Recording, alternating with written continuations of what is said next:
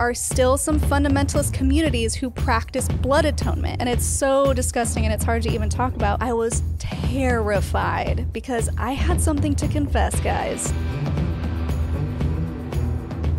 The Church of Jesus Christ of Latter day Saints has been one of the fastest growing religions in the world for many years, but outsiders have questioned whether it's a cult for even longer. The history of secrecy and violence associated with the Mormon Church has been the cause of speculation and suspicion since the early 1800s.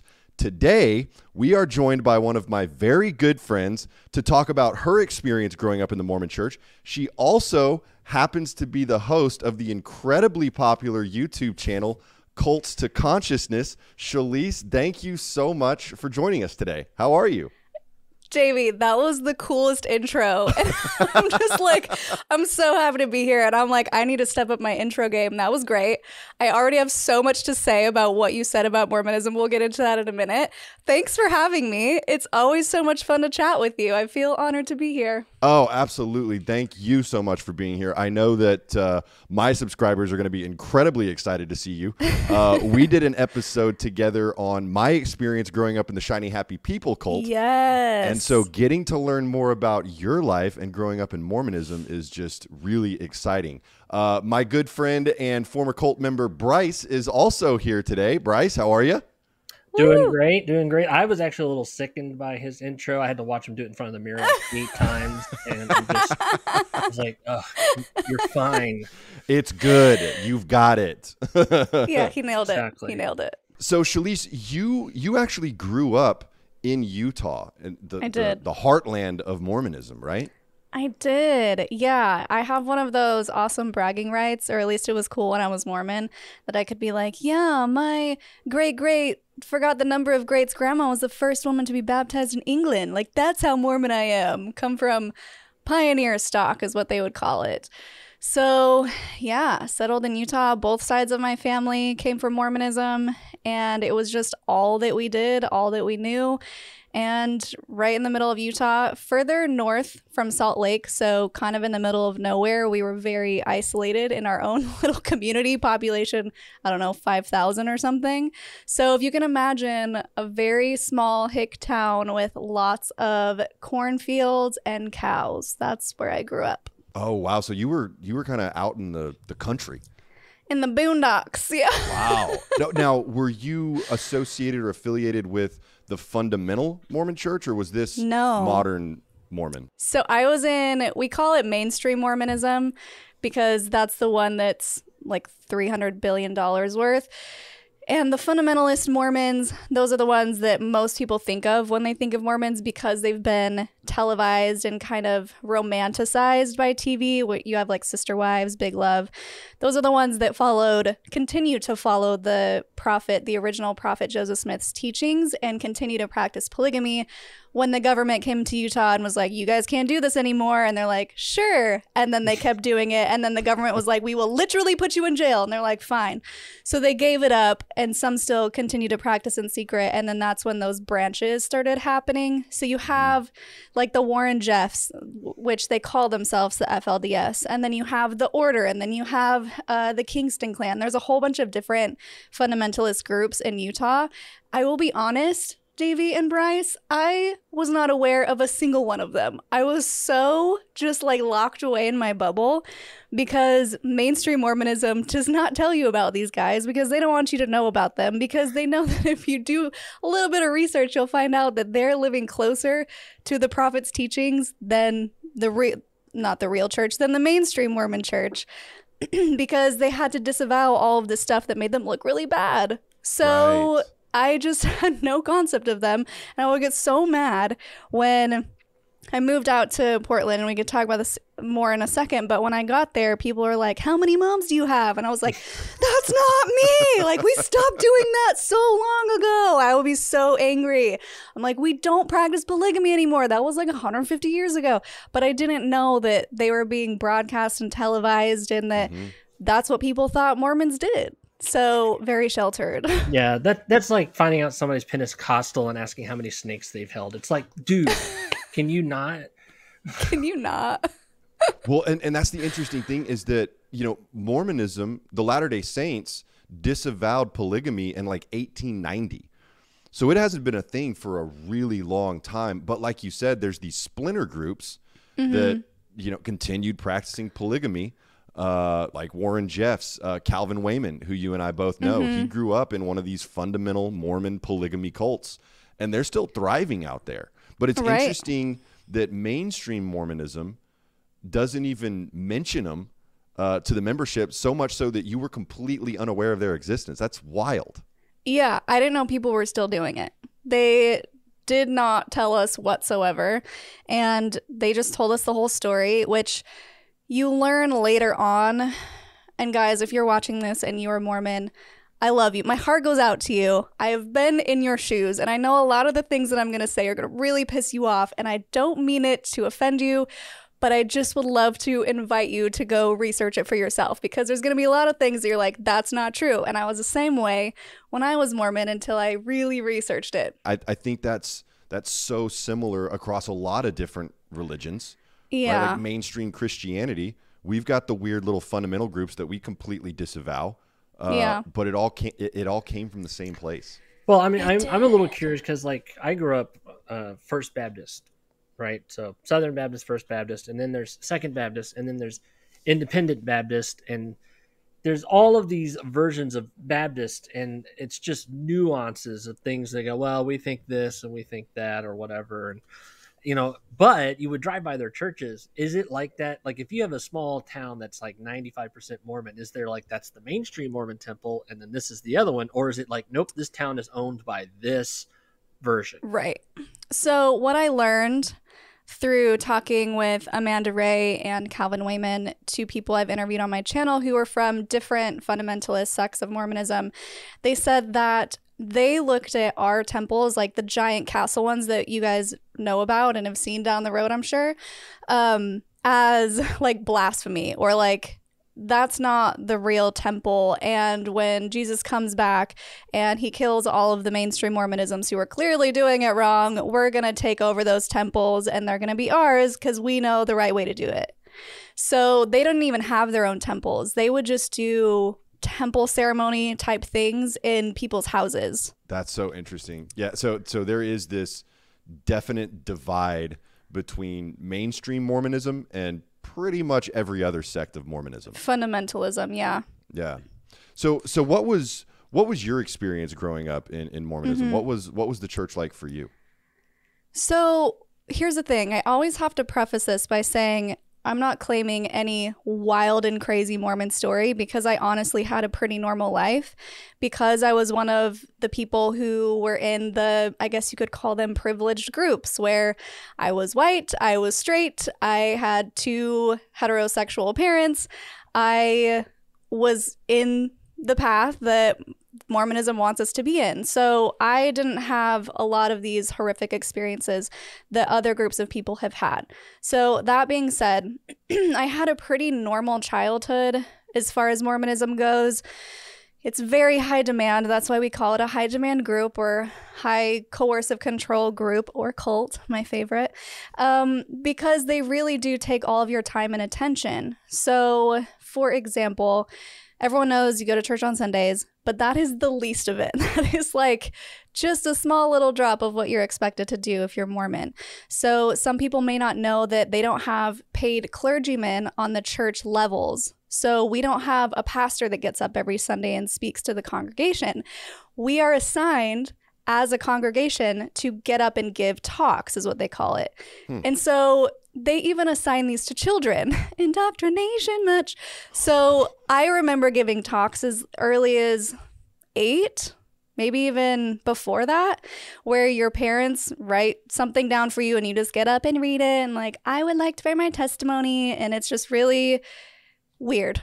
so, Joe so Talks. having said that, yeah, so ha- Talks. You guys were Joe, Joe talks. Smith talks. Um, having said that, everyone in the church is responsible for doing something. It's all they say it's all volunteer based, but what they don't tell you is that the people who are at the top top, like the quorum of the 12, the prophet, and I think even the 70, so there's like tiers. It's basically a big triangle pyramid scheme. Uh, the people at the top make a lot of money and they call it stipends and they get free houses and jets and college for their grandkids.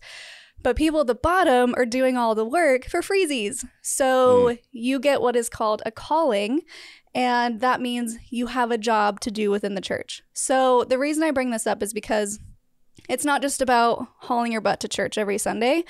You may have to get up super early and prepare a lesson, not even just a talk. You may be a teacher, like a primary school teacher for the kids. So everyone gets these manuals, and here's one thing about the Mormon church they're super organized. I will give them credit where credit is due. No matter where you are on the planet, every Sunday, you are getting the exact same lesson. The exact same lesson. So they have it all written out for you. You have to follow it exactly. It will literally even say if someone asks a question about, let's say, Joseph Smith polygamy, don't answer it. it's that specific. So you have these callings that you have to fulfill throughout the week. So, my mom, for example, was a young women's president. When I became a beehive. so many weird names. Every time I say them to other people, I'm like, yeah, that's kind of weird. So they have different levels. And when you turn 12 as a girl or a boy, you get split off into young women's or young men's. And that means now you go to church on Wednesdays too. And you have these lessons where they teach you how to be either a good mother or successful for the boys. so I was a uh, royal ambassador Oh, that sounds fun. Was it fun or not fun? it was for the boys. They, they, everything's Awanas now in Baptist. yeah. Okay. Yeah. So we would do these things where we would meet at. I'm gonna, i want to give you some actual tangible lessons here because you guys are going to be like, Ugh. okay. So one of them, I remember we went to Logan. It's like 30 minutes away, but kind of the nearest town. And we tried on wedding dresses that were modest guys, we're like 12 to 17 years old trying on wedding dresses because all they so want all they want you to do is learn how to be a wife and mother. They don't want you to have a career. They don't want you to hold any sort of power in the house. Your job is to submit to the husband. And they say it they don't say it so obviously until you get to the temple and you literally had to say I swear my allegiance to my husband and he swears it to God. They changed it a couple years ago because people were starting to get upset about it because yeah, misogyny much. But that was my childhood was the boys would be off doing cool scouts activities and tying cool knots and we were learning how to bake cookies or we were learning how mm. to sew or we were learning how to change a baby's diaper. Like that's what we did as little girls. Oh, and here's another one they would always tell you, they would always have lessons around going to the temple and getting married. So I remember lessons, again, I'm like 12, 13, writing in my journal, my uh, LDS booklets, like for strength of youth, and it wasn't for strength of youth, personal progress is what they called it, where we had to check off all these activities, like go ask your grandma her favorite recipe and bake it together, and you would have to get it signed off. It was a whole thing. So, anyway, we're writing in our little notebooks what we want in our future husband, and we're all writing returned missionary. So, girls put a lot of pressure on the guys to go on missions because the women were told that you should marry a returned missionary. So the guys feel obligated to go, or else no one will date him if he's not a returned wow. missionary. Or writing down, wants to get married in the temple, wants to have a big family, just all of the things that they are programming us to want. But we don't even know what we want because we're 12. so so that was the type of grooming and indoctrination that I got as a very, very, very young kid. And then enter the most disgusting thing, which people are still trying to put an end to, which are the bishop's confessionals. So, mm. this is where it gets not just cutesy and fun and what's so bad about teaching a young girl how to be a mom, sure, but then enters the sexual sin and the immodesty and the impurity and your virtue. And we would have these lessons They they vary across the states, but it's basically an object object lesson where there's a bunch of different versions. The teacher can come in with a plate of cupcakes because that was another thing they always had to bribe us with food at the end. That was like the best part of church because it was 3 hours long when I went. I think it's only 2 now. 3 hours long, you're starving and just want to go home and eat some food. and they so they would always bring us treats. So they come in with cupcakes. Who wants a cupcake? I want a cupcake. I want a cupcake. And then the teacher would take it and lick it and say, "Who wants it now?" And we're like, "Ew, why did you do that?" And then they say, "This cupcake represents your purity." Do you want to be a licked cupcake for your husband? yeah. I'll just let a that sink licked in. cupcake.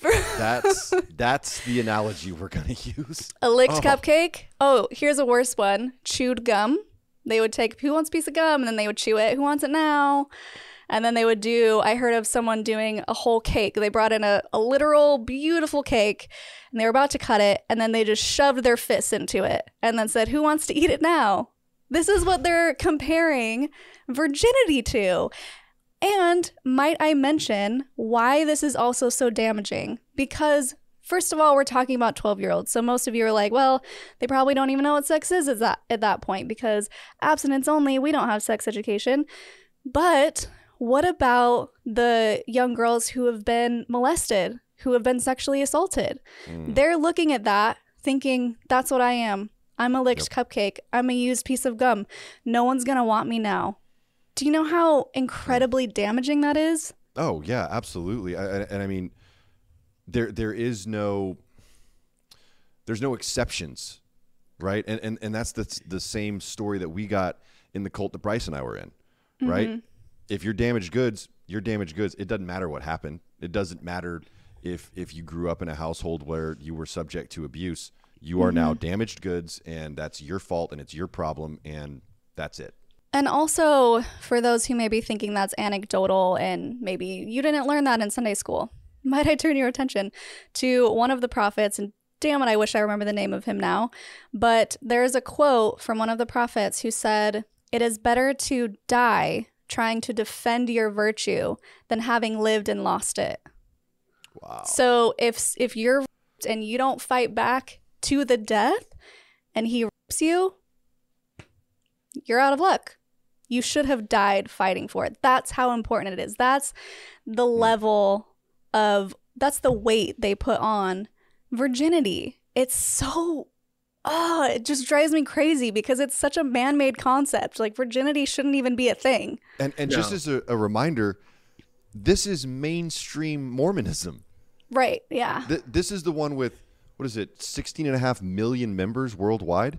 Yeah. I, I mean, think that's just the so sad. the purity culture thing is the hardest for people to unravel when they leave. And we see it over and over and over again, which is why I think I did an entire episode on this with Exmo Lex talking about the damaging effects of purity culture because it's not just it's not just feeling bad within your body. It's not just the disconnect or the dissociation from your body.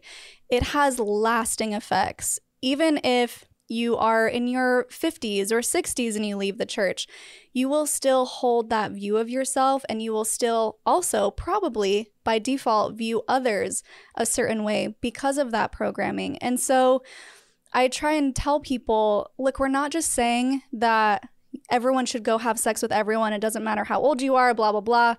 We're saying that there needs to be healthy boundaries. There's there needs to be communication, education.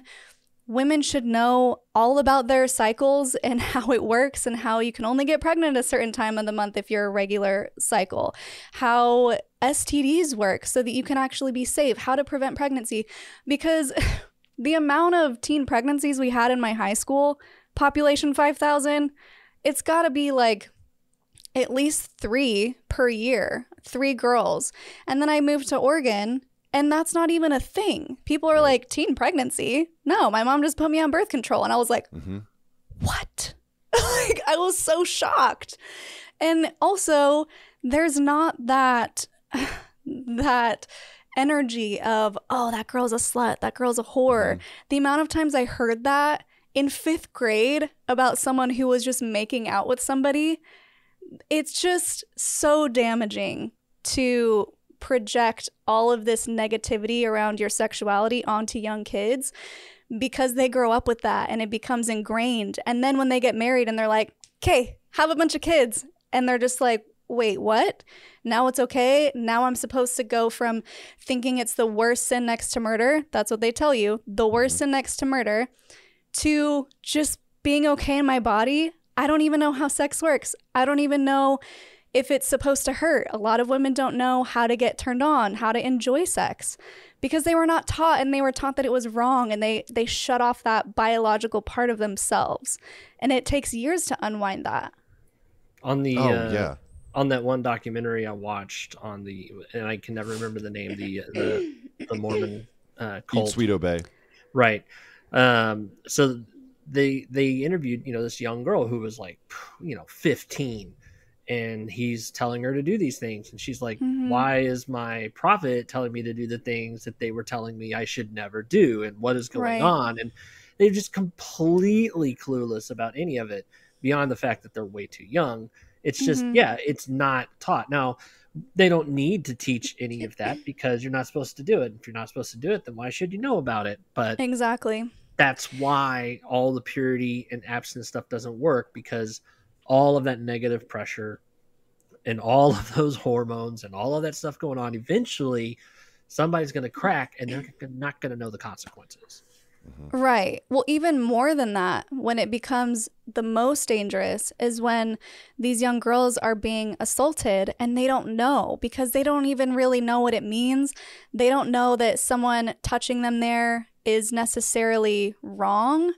So it's it's a fine line because once you get to like 12, 13, they tell you very explicitly no one should touch you there, clothes on or off.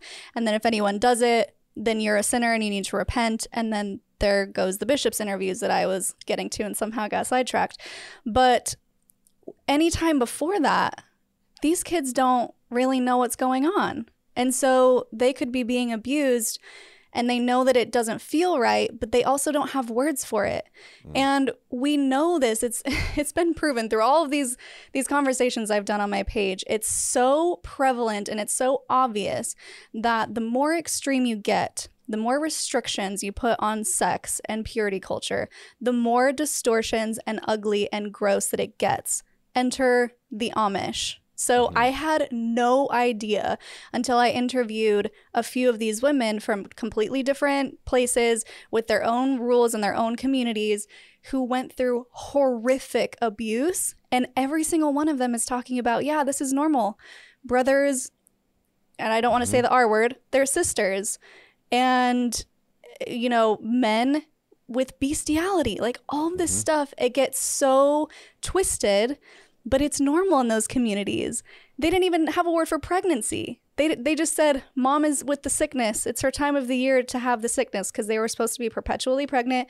Mom's belly's going to swell. Oh, congrats, you have a brother. They don't know where the baby comes from. Like, it's hmm. that. It's that extreme. And so it's so obvious to me when people say purity culture isn't bad. I'm like, just look at the data surrounding Yeah.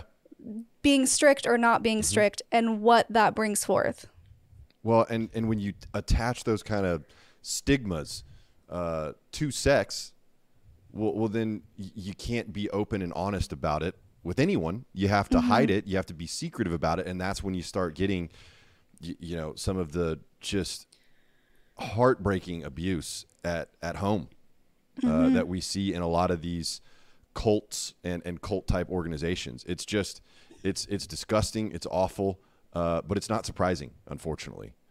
Um, So what what about these bishop confessionals? Yeah, that's where I was going to go next. All of that leading up to say, if you are a dirty, filthy sinner and you feel like you need to go repent, because that's one of the, the best parts about Mormonism is you self police. All of the guilt and shame that's going on in your own head. You don't need anyone else to tell you to do it. You are basically programmed to always be monitoring everything because they tell you that you can sin in your thoughts. You don't even mm. have to do anything crazy. If you just think about it, Yep. you've sinned. You need to go repent. So I don't know how many other religions do this. Again, I grew up in a cult, but I am learning. I think it's rare for for these confessionals to happen in such a way where the bishop is required to ask very specific questions. Now, I know they do that in Scientology, so maybe that's the only comparison that I have. But as far as I know, when it comes to other Christian denominations, you go in and you just confess what's ever on your heart. You just say, oh, I, I did this, this, and this. And then the guy on the other side is like, great, thanks for telling me. But when it comes to Mormonism, you start doing these interviews at eight years old because that's when you're baptized. You go in there and he asks you a whole bunch of questions, routine questions, and one of them is, Are you living the law of chastity? Now, eight year old doesn't even know what that means. But when you get to 12, they very, very, very much tell you what that means. And now you are terrified that you are doing anything wrong. So, from the age of 12 all the way up till you die, you have to go in one on one speak to a bishop who, remember, is not trained in any sort of way. He is just called, as we explained before, to be a bishop over this congregation, which they call a ward. So it could be your your brother's best friend or your your best friend's dad. It could be your dentist who you go in. It could be your uncle. It could be your dad. Hmm. So you have to go in and confess. And I know a lot of people are probably thinking, just lie to him. No, no, no. That's even worse. If you even consider lying, when you leave, you will feel like the scum of the earth and you will feel like Satan is going to come and get me tonight because I was not truthful to the mouthpiece of the Lord. Mm. So you go in, and I remember one time, to give you some more context, tangible example, we were going to do baptisms for the dead, which we can talk about if you want. It's super weird, and you do it when you're a kid, and you're like a proxy for people who have died who probably didn't say they wanted to become Mormon, but we did it anyway. and you had to be worthy enough to go to the temple because the temple is the holiest place on earth and if you're not worthy, you cannot enter. They now they have these little temple recommends that they scan at the door and if your bishop didn't put in that you're worthy, beep, nope, get out of here. You can't come in. So they have key fobs for church now? Yes. For temples. So not weird. for church, for temples. Only the super special elite can go to the temples, the big castle looking ones. Uh-huh. Like the regular everyday churches that are honestly super ugly and plain and boring that you see on every corner, anyone can go to those. But the temple is where you get the most blessings. And the only way to get to the highest level of heaven, because there are levels, you have to go to the temple. So I go to this, I go to this interview with the bishop. I think I'm I think I'm like 14 at the time. Because I had my first kiss early. Uh oh. You oh, have to wait no. till you're 16. Dave, you had it worse. You had to wait till marriage, or you were told. She's but a bad girl, I, y'all. Look out.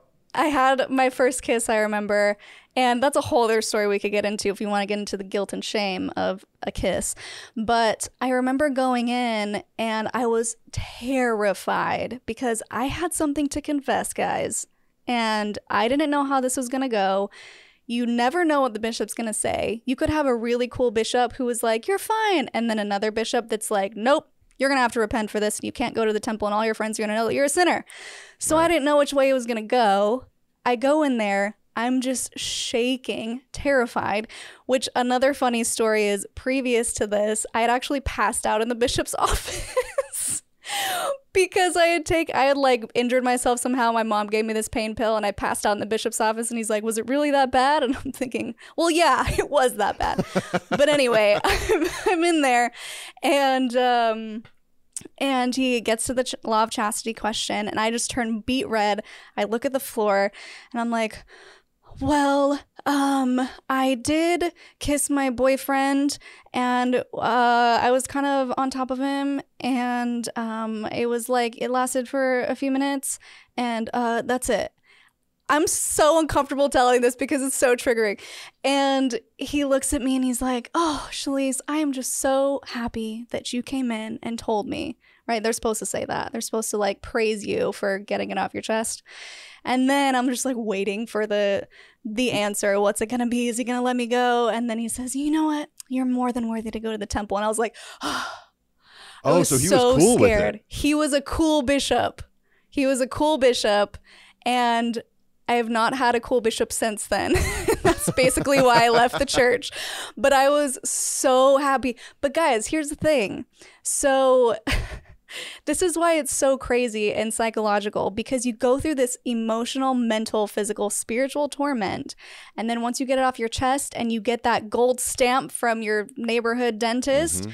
you were like, God has given me the keys of the kingdom. I am so worthy. You walk out there like, yep, I'm worthy to go to the temple. Are you? Like, you just feel so high on cloud nine, and you're like, I deserve this, you know? And you go to the temple and do the baptisms in their see through jumpsuits, white jumpsuits, which are very uncomfortable, and you feel amazing. And so that's the cycle of feeling awful, mm-hmm. feeling like you're worthless, and they mm-hmm. literally tell you you are unworthy unless you repent.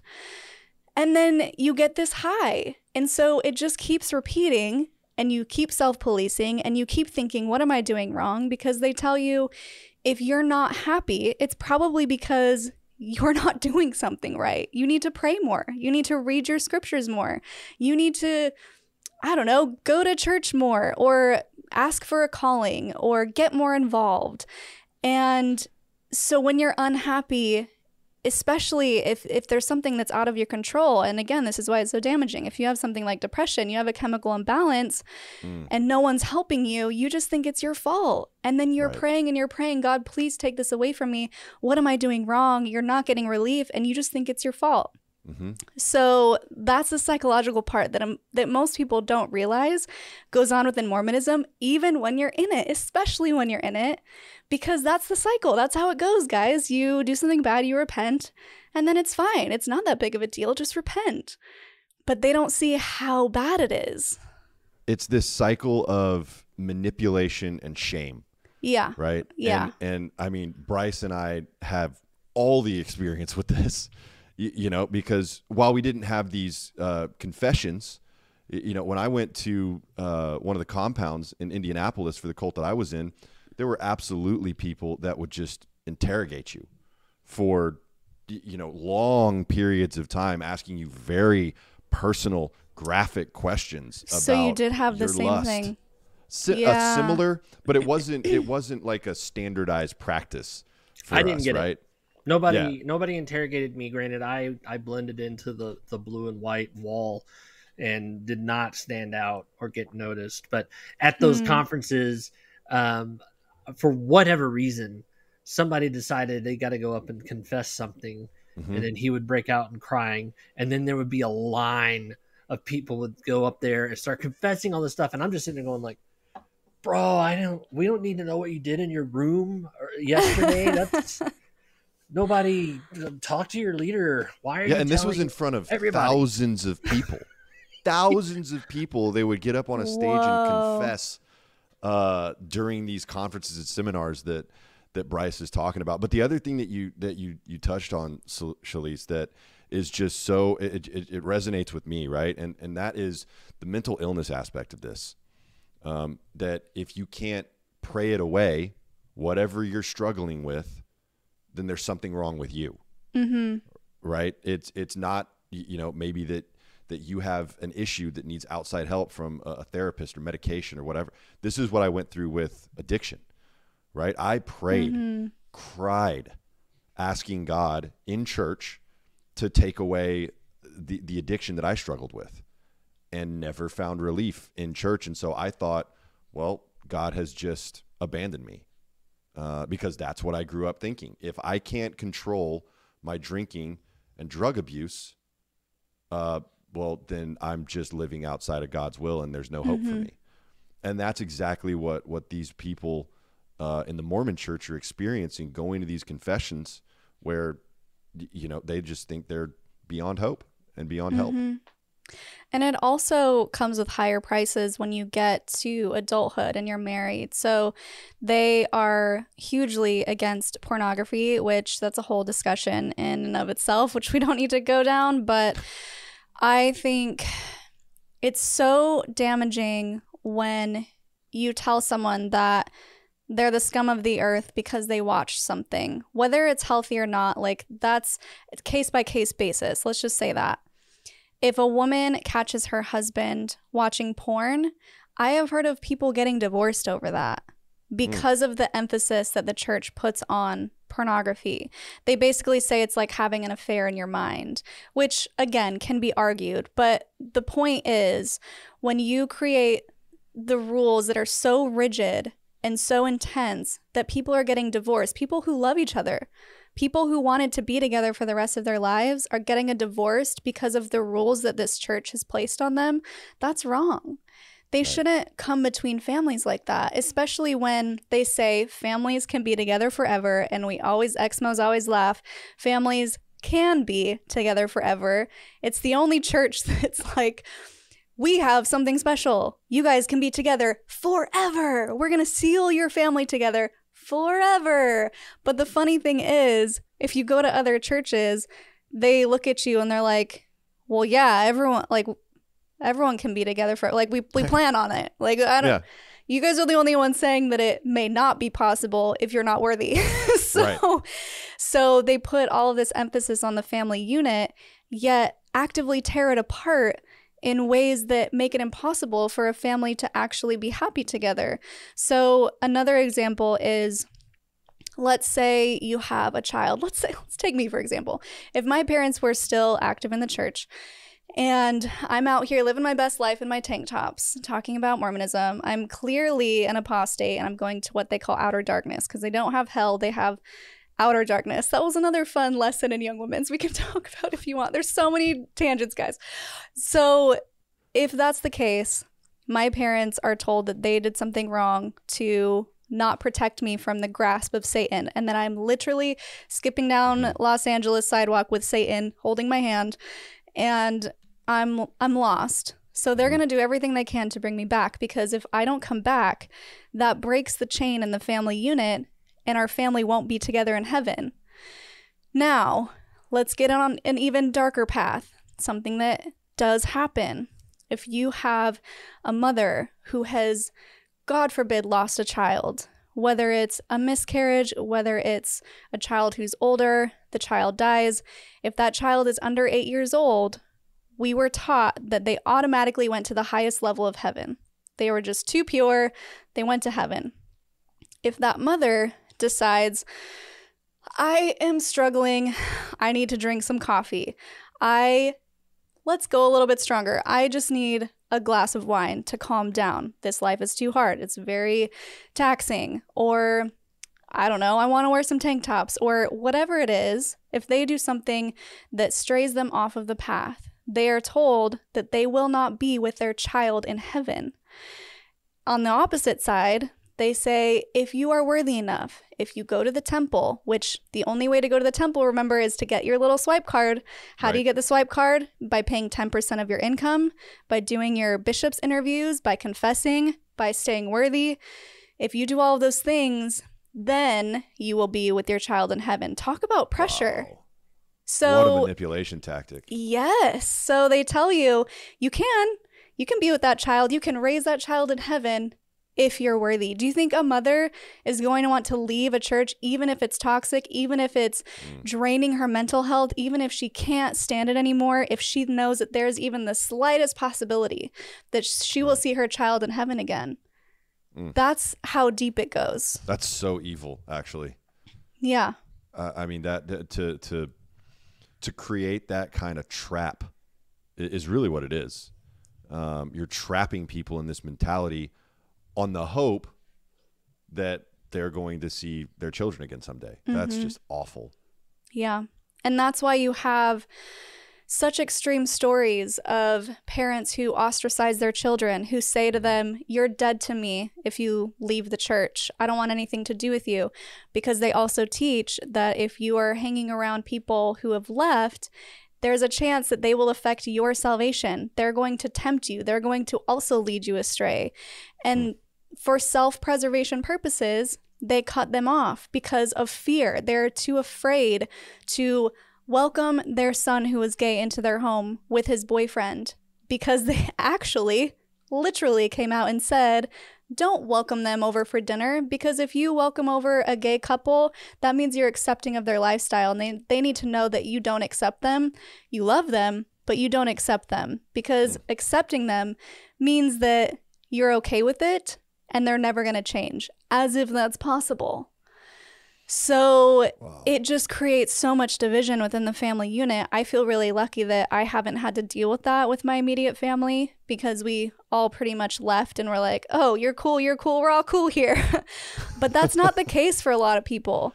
Right. Like my parents had the coming out call to me because they were terrified what I would say when they said that they left the church. That's how extreme. Like they literally got on the phone as if it were a bishop confessional and I'm the bishop with all the power because I was the super righteous one in the family. I was the one who read my scriptures every night. And if I didn't read my scriptures and I had nightmares, you better believe it's because I forgot to read my scriptures and Satan was coming after me in my dreams. Wow. So I was so in it and I had left the house. I was living in Vegas at this point, and they called me on the phone and they're like, Shelise, we have something to tell you. And I'm like, okay, what's going on? And they're like, well, we've done a lot of praying and researching, and you know, your father and I just, we don't feel comfortable going to church anymore. But if you want to get married in the temple, we will do everything it takes to be there.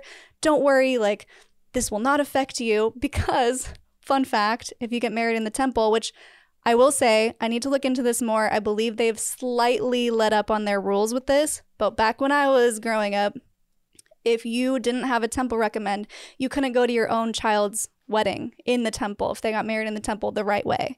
So Oh, they wow. were terrified because I was super righteous Molly Mormon and they thought that I was still going and if they leave the church, they can't attend my wedding. So I was like, "Oh, guys, you're fine. I left like 8 months ago." And the amount of relief that I heard through the phone, they were like, "Oh my god. Oh, that's such great news." You Okay, hear a champagne great. cork firing off in the background. Seriously. Yeah, because they were terrified that they were going to lose me, their daughter, in the opposite. Normally it's the other way around. Where kid comes out to mm-hmm. parents, parents cut them off. They thought the opposite was going to happen because of how devout I was. And so that fear, that anxiety of being cut off is so real. And that's why so many people never deconstruct. They mm-hmm. don't have the space for it. They don't have the time. They don't have the the mental capacity to allow themselves to look into anything because they know if they were to find out all the things that I ended up finding out, and if they were to realize that the church is not what they say they are, they would have to stop going. And that could mean a total collapse of one identity, which is why active Mormons get so upset when I talk about these things because they feel personally attacked because the Mormon church is you. You are the Mormon church. You are one and the same.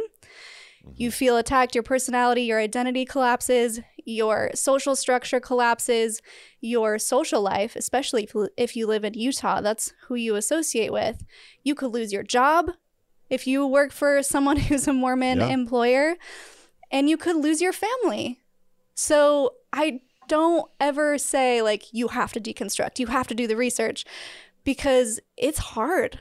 And people should only do it when they're ready, when they feel ready to take on that process. Wow, that's it's just so uh, that that's such an intense experience, and and and fortunately, you know, for for me and for Brice, you, know, disentangling from IBLP was was very different because it wasn't a church. Right. Now, there, there could still be this ostracization, uh, you know, excommunication even for leaving IBLP, but I, I don't think it was as intense as what you're describing. Maybe for some people, but but not generally speaking. Um, that's just no wonder there's so many people that that stick with it, even though they're not fully convinced it's even the truth anymore. Right. Um, Honestly, you know, most people do. Yeah. Most people do. And the ones who leave are usually, and this is actually statistically proven within Christianity as a whole. Um, I'm friends with Phil Drysdale, and he has the Deconstruction Network. You guys should check him out on Instagram. He also has a podcast here on YouTube, but he gathers stats. And he has shown that the people who are more likely to deconstruct are the most faithful, are the ones who really want to understand the doctrine, who want to get to the bottom of stuff, who ask the most questions. Because oftentimes, what happens is when somebody leaves, the congregation is taught to look at them and say, they never had a testimony. Clearly, they never even had faith. Mm-hmm. But it's the complete opposite. It's the Right. ones who are really, really looking into it, doing the work, wanting to know more, that uncover more than they should. And that's when everything starts to tumble and collapse. So the ones who are staying in are probably, now, not a blanket statement, but probably the ones who are just coasting who don't really ask questions on Sundays. They just get up, take the family, go. They have their feel good moment of, oh, yeah, I want to be a better person, like what most people do in any church. Go and get your fill of the Lord on Sundays. And it's fine and everything's happy. And then they look at people like me and they're like, why are you so pissed off? It's not that serious. But it's because they're not really doing everything in the way that they should. Maybe they're not really confessing because they don't feel that guilty because it's not that Right. big of a deal. So there are levels to this. And there are people who just go because they know that if their mom doesn't see them there on Sunday, then her mom their mom will ask questions and they don't want to have to deal with that. They want to keep the the babysitter around. They want to keep a relationship with their mom. There's so many reasons why people will go. They call it PMO, physically and mentally out, because Mm. there's so much at stake. I have so many uh, Mormon friends that you know are still active in the church, but I have several that have completely disavowed, right? And it's exactly what you're talking about, Shelise, where they were at one point extremely devout, extremely serious about their faith, um, and and then they started looking into it and realized, wait, where are all these discrepancies coming from? Y- You know, and, and didn't feel comfortable being in this in this church any longer because they saw that the truth was compromised there. But mm-hmm. then you know the friends I have that are that are Mormon that remain in the church, it's exactly like you say. They're the ones that are just kind of coasting and and they use it for the social aspects and, and they're still there because their family believes and are closely affiliated with the church. But they're drinking caffeine. They, they might even mm-hmm. drink booze Right. sometimes. Y- you Those know? are the But- Jack Mormons. That's what we call Yeah. the Jack Mormons.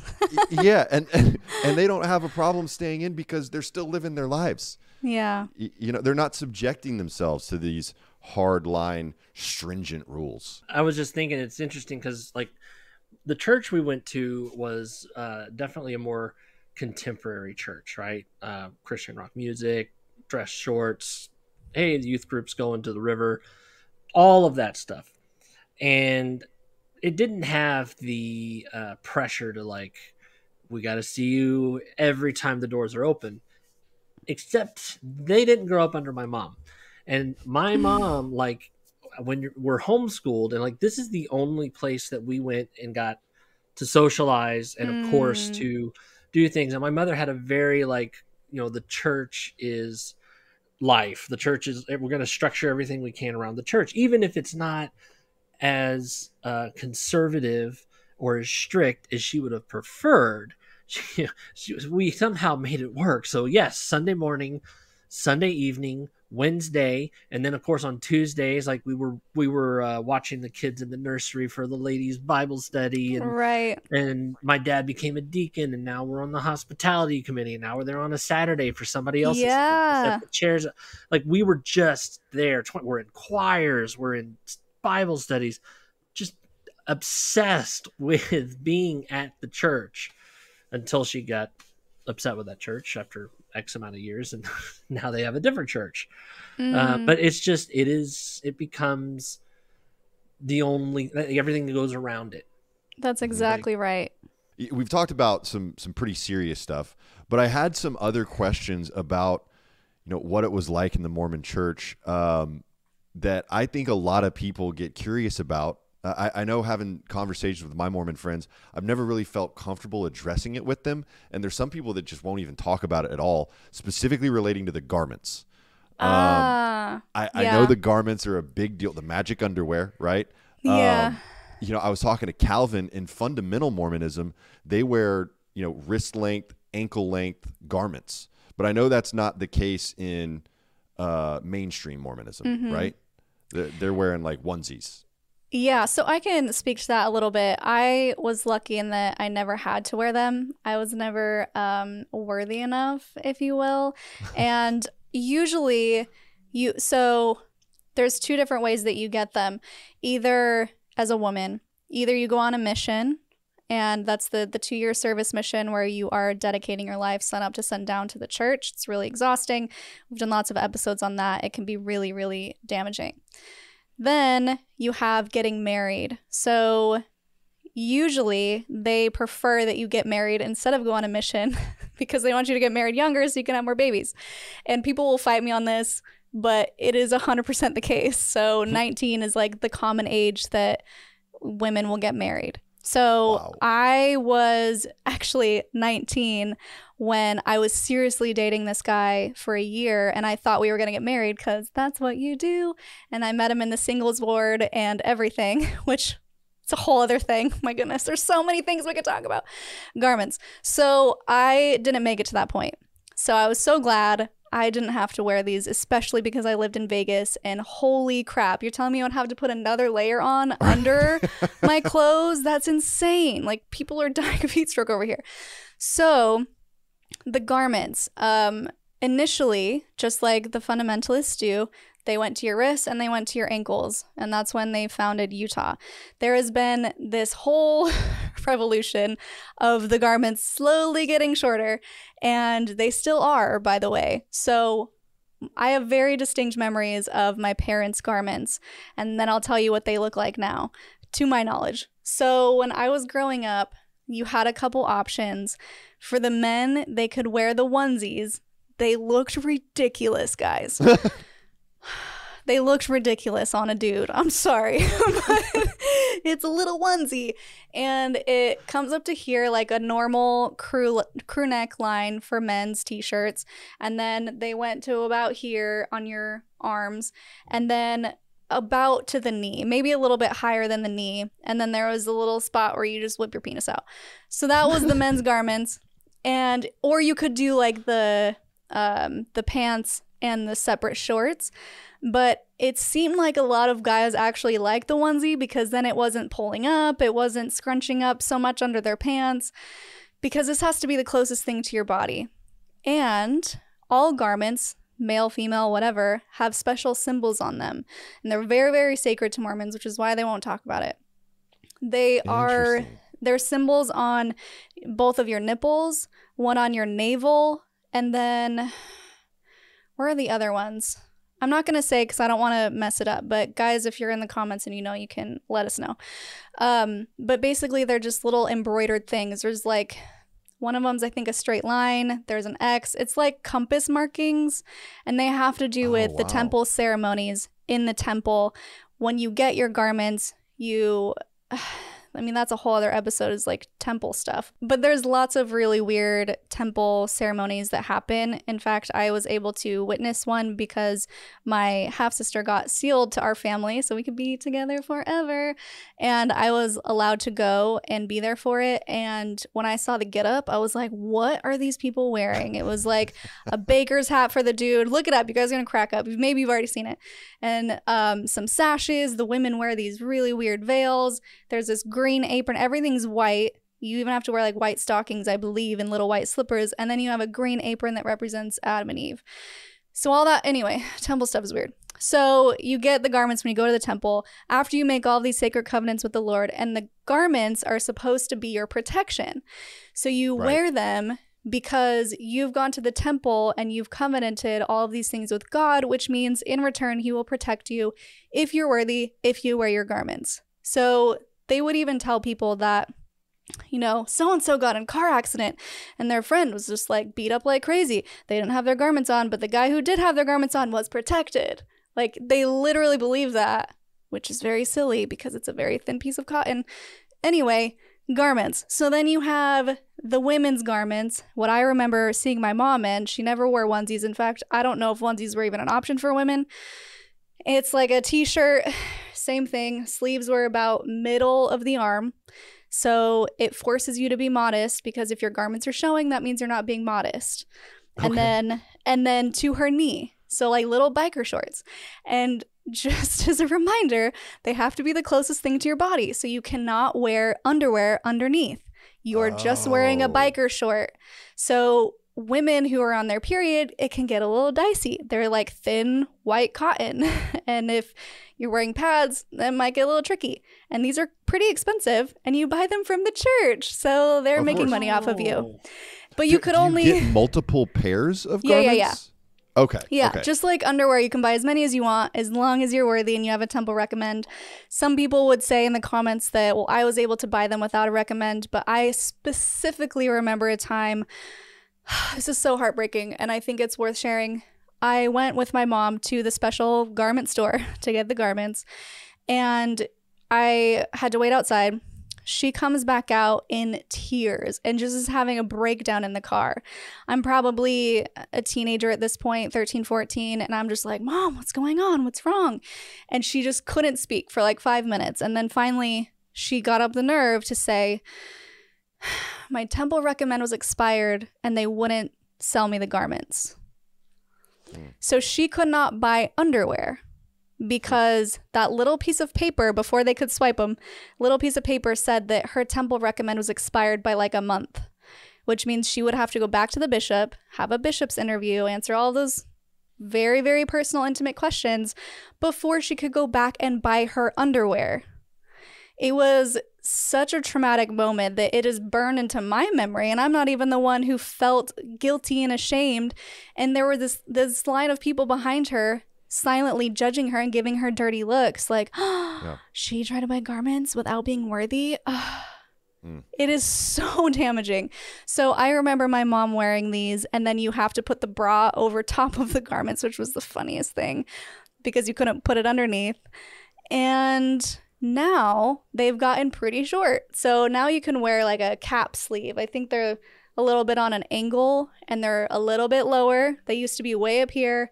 Now they're a little bit lower. And they're shorter on the thighs. They're, I think, mid thigh now instead of to the knees. So it seems like with every generation, they're just getting a little bit shorter to right. Eventually, you're gonna have cheeky shorts garments. cheeky shorts. Yeah. no. So the garments are really, really special and so sacred, in fact, that they say if you are done with a pair of garments, you've worn them, worn them out, you have to cut off the symbols and then you have to burn them. So it's a, a whole thing. It's not just throw them away because you had a very violent period that month. you have to burn your garments.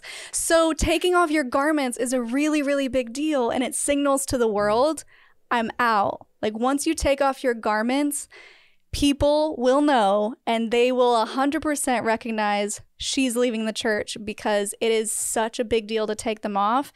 And my mom would explain it to me when she started taking them off, she felt so guilty and so ashamed because she had mm. been wearing them for so long. She didn't like them. They didn't they weren't comfortable, but taking them off she felt naked. She felt naked to Satan, right? Because they teach you it's a protection. She just felt oh no, what what if something happens now? Or what if the church is true and this is all wrong and and they would wear their garments on family vacations so that their brothers and sisters wouldn't see that they had left the church because that's the number one thing or they would do the thing that you can get around with which is wearing a swimming suit that's one reason you don't have to wear them or working out I was literally gonna ask about What that. about the swimming? swimming suit. Yeah. yeah so if, you don't have to wear them exposed swimming at that point, like if if if there could be horrific accidents while you're swimming or at the beach is is a high probability scenario, and that's the It one time you can't wear your garments. Well, fun fact Satan rules the waters according to Mormonism, which is why missionaries can't swim. but baptism's fine. It, it doesn't make sense. We don't know the answer to that. But basically, Satan rules the waters. Be careful, y'all. Hope you're worthy while you're swimming. So that's how people would get around it when they would go on their vacations to Hawaii with the family. My mom's like, Oh, I'm about to go swimming. And she would just leave her swimsuit on with her cover up so that she never had to put on regular clothes and her garments. And then you also see that a lot in Utah, where these active Mormons will just bounce around in their cute little yoga pants and workout tops because they're about to go to the gym. Not really. They just don't want to wear their garments and they just want to look cute. Oh, that's so, So- interesting. Okay. Yeah, and also the rules have changed, so I'm told, based on people commenting, based on generational stories. So I was told that, like in my grandma's day, for example, you were supposed to even have sex with your garments on. Like you just move them aside, and you got to keep keep the Lord in the bed with you. But now it's like you can take them off. I even heard of someone saying that they had to shower with them on, like put an arm on and hang it outside the shower while you wash other parts of your body. It was crazy. You don't have well, to yeah, do so you that don't anymore. slip and fall in the shower. You know. yeah, That's- you gotta be that safe. That would be the whole problem. you gotta be safe. That's ridiculous. So it's loosened up quite a bit, is the whole point of this. And I think Hmm. eventually they're just going to say, wear them if you want. But yeah, it's just, it's one of those things where Joseph Smith said, this is how it's going to be. And the rules are never changing. And if anyone tries to change the temple ceremony, it's void, the whole thing. But it's continued to evolve, it's continued to change. They've taken out some of the problematic language because people are not okay with it. As society changes, they're kind of forced to change in some ways, and then in other ways they double down, which end up being really harmful. But it's just it's just funny when people are like, "This is the true gospel, and it's never going to change." I'm like, "Hmm, let's just look back a few years because it already has quite a bit." Well, and I feel like that's every one of these uh, high control, high demand religions, right? Mm-hmm. Where y- y- they, they say we've got an absolute hold on the truth. We have a monopoly on the truth. Mhm, yeah. and then you see it shift a little bit and, and and that's you know one specific friend of mine who who who left the Mormon Church. That's exactly why. Uh, he saw how the rules had changed from one generation to the next, and his philosophy was, well, if that was the absolute truth then, but it's changed now, then it was never absolute truth, Right. and maybe it's not true at all. And then he started doing his digging and his research, and and realized I don't want to be affiliated with this anymore. Yeah. that's how I feel about picking and choosing, you know, bits and pieces of the Old Testament. Mm. It's like, look, in the same chapter where they're talking about don't do this, they also say don't don't divorce, but it's the same consequence if, if you're doing, you know, this really evil thing, but it's also divorce, but you're just ignoring that. What are we doing? What's what's Mm-hmm. happening? You end up cherry picking what works for you and what's convenient for you. It's like just reprint the Bible the way you want it so that it's at least consistent. enter Jehovah's Witnesses, enter Mormons who have their own Bible. Anyway, I want to give you guys a really tangible example of how the church has grown and shifted and changed and pretended they were never that way. So, this is something that is really dark and disgusting. Trigger warning murder. So, back in Brigham Young's day, when he settled Utah, he had something called the blood atonement. And it's so awful. I'm just going to get into it. Basically, if I go to my mom and I'm like, Mom, you're drinking coffee, you're drinking shots, you're drinking wine, whatever, I need you to repent because I want to be with you in heaven. And she says, No, Shelise, I like my tequila. And I said, Well, Mom, if you don't repent, you're going to go to outer darkness. And she's like, That's fine. I'll see you there with my tequila. I can go to her and slit her throat and spill her blood on the ground to save her soul. What? This was happening in Utah in Brigham Young's time, the second prophet of the church, the guy right after Joseph that settled Utah. This is called the blood atonement. And active Mormons are going to say, Shelise, you have lost your mind. I cannot believe you would say something so defamatory about our lovely Brigham Young. Please look it up. It's basically So- honor killings. Mm-hmm. So, if you were to watch Under the Banner of Heaven, which is based on a book, which is a thoroughly researched, this guy spent, Jon Krakauer spent four plus years researching this within fundamentalist communities because there are still some fundamentalist communities who practice blood atonement. Okay? It's really disgusting. So, when you watch Under the Banner of Heaven and you think this is a crazy fairy tale, this actually happened in the 70s because there was a, a family who was so devout, wanted to learn more about Joseph Smith, wanted to get back to the original ways. They felt like the mainstream Mormons were doing it wrong, like the fundamentalists say. So they started looking into fundamentalism, started learning all of this stuff. They go and kill, murder, slit the throats of their sister in law and an infant, a child Oh my God. because they wanted to save their soul. What were their crimes? They were just being mainstream Mormon. That's what they were doing wrong, according to the murderers. And in And prison, this was in the 1970s? yes, yes. Because when people really start to look at the original teachings of the church, it's dark. It's Mhm. really scary. And there's stuff going on that people don't know about.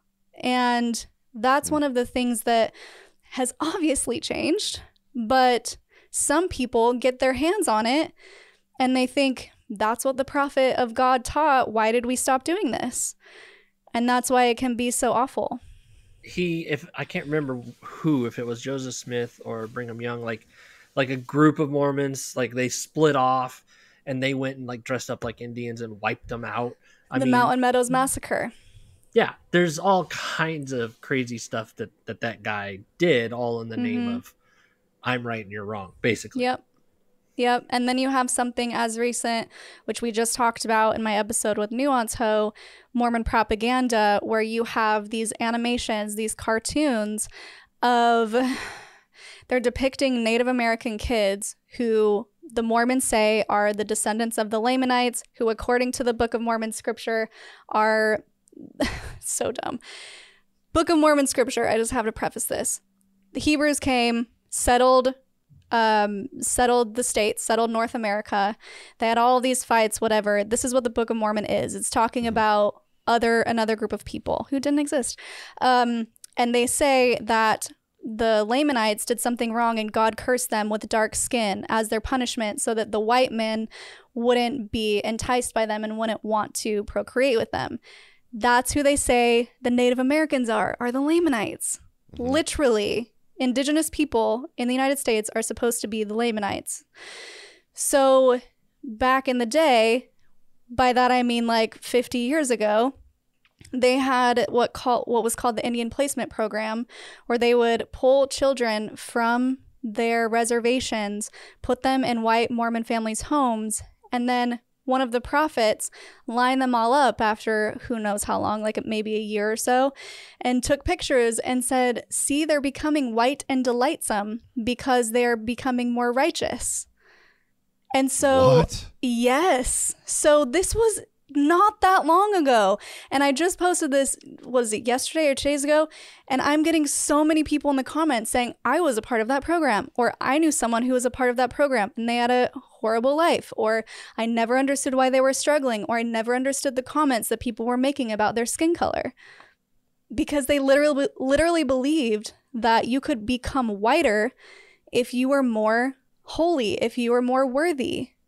And so you have women who were, and I know this because John Dehlin, Mormon Stories, did an episode with women who were part of this.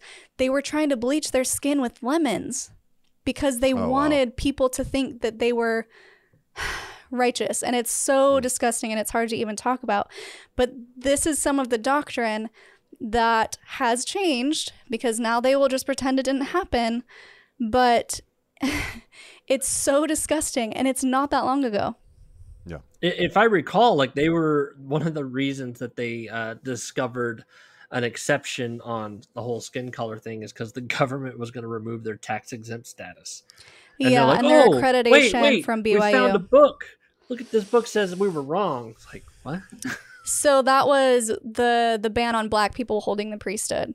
So they mm-hmm. have lots of racism baked into Mormonism, but one of them aside from the Lamanites was that black people couldn't hold the priesthood because of the mark of Cain and because they were less valiant in the pre-existence where they they didn't follow Jesus's plan and they didn't follow Satan's plan. They were fence sitters and that's why they have black skin.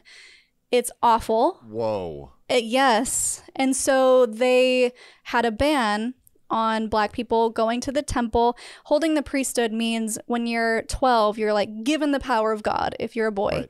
And right. they weren't allowed those blessings until 79, I believe. Also, not that long ago. Very recent in the grand scheme of things. Yeah. Yes, but it's because after the civil rights movement. Let's just acknowledge that. Way after. So one of the reasons that I've been told is because BYU was about to lose their accreditation as a university because mm. they weren't they had so much segregation they weren't allowing black people to join or I don't know exactly, but I know for sure that it was something to do with BYU and it was something to do with they were expanding into South America, into African countries and they realized, wait a second, if these people can't go to the temple, that means they're probably not going to pay us tithing. We should just reverse that so that we can continue to grow our empire. Wow, it I mean it's just once again these manipulation these control tactics that that end up getting used um, even though you don't have a, a, paid clergy like you said it's all in the interest of money and power. Yeah, well, the the people at the top are paid. The prophets are paid Oh, right, yeah. very Mhm. handsomely. So, like I was saying, it's very much a pyramid scheme. No one at the bottom gets any of the money. In fact, we were we were supposed to clean the church houses, so they would assign families to clean the church buildings. When they have billions of dollars of income, I believe the statistic is they get 10 million or no, it might actually be 10 billion. I'm going to have to look this up. It's either 10 million or 10 billion. Either way, it's a lot of money per year in tithing from their members. And they can't even hire someone to clean the church building. They are having, I saw a post of, um, it was a temple looking for people to do the landscaping, looking for volunteers for people to have the wonderful opportunity to come and do landscaping for God's temple. Uh, It's ra- just rather insane. than hiring a contractor that does this Exactly. for a living. Yeah, all, Exactly. uh, and I mean that was uh, very similar with, with IBLP. You know, and, Mm-hmm. and and Brice knows this better than anyone. They had these compounds all over the world, and they were predominantly staffed with volunteer workers. I mean, I was Yeah. one of the righteous. I got paid, you know, the minimum wage of like Yeah. five fifteen an hour. So They still took out- they still took out room and board. It was like a hundred Oh bucks my a week or something. Yeah, What? So it's just That's they got to they got to these get their cut.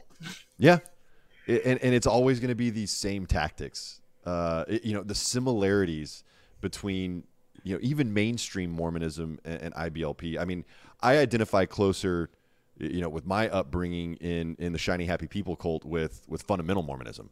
But quite honestly, there's there's so much crossover even with mainstream Mormonism. It's just all so familiar, um, and, and I think it's because you know they they they use the exact same tactics the the hyper fixation on human sexuality I, I every single high demand organization every cult that that I've run into there there's always that element of sexuality that they just become obsessed with And Yeah. it's so weird uh, but I think it allows them to to get the control that they need to to keep people in their groups. There's so Yeah. much more uh, that we have to cover. I, I mean, th- this barely scratches the surface of of what I wanted to talk to you about. But your story is just so interesting. Uh, I would love to. Uh, maybe maybe do a live stream with you uh, after this episode to talk more uh, about your experience not not just in the Mormon church but getting out of the Mormon church and what life has been like adjusting Sure. uh, outside the bubble, right? Um, so if, if you'd be willing to do that, I think, uh, and, and let's get some some questions answered that, that I know our subscribers have. I think that would be uh, I think that would be really cool. Yeah, I think that would be great. I can definitely rant forever, as you've noticed. So I'm happy to jump on anytime. It's always a fun time chatting with you guys. So just let me know. Yeah, we will absolutely get that scheduled as quickly as possible. Follow Shelise. Shelise, where uh, where can folks follow you? Obviously, your YouTube channel, Cults to Consciousness. Yeah, Cults to Consciousness on YouTube and Instagram. I'm not super active on my TikTok um, or my Twitter, but those are the two main ones. If you wanted to follow my personal page, it's at Shelise Ann. But yeah, we do a lot of fun stuff. Come over if you're interested in all of the horrible stories of people that are exposing the cult like atmospheres and just the cults in general of the world that you probably didn't know existed. And thank you, Yeah. Davey. You guys are, and Brice, you guys are doing a thing over here. I recognize and appreciate all the work that you guys are putting into all of this. It's so important. And so I'm just so grateful to be your friend and be your partner in crime. Well, thank you, Shelise. Thank you. Y'all check out her videos on YouTube. They are some of the most interesting content you will ever watch. And while you're here, check out my new comedy special, The Cult Kid, all about my life growing up in the cult. Uh, that was such a fun experience uh, getting to record and release that. Uh, so check that out. Um, please like, comment, and subscribe. And we will see you next on the live stream with Shelise. Thank y'all so much. We love you.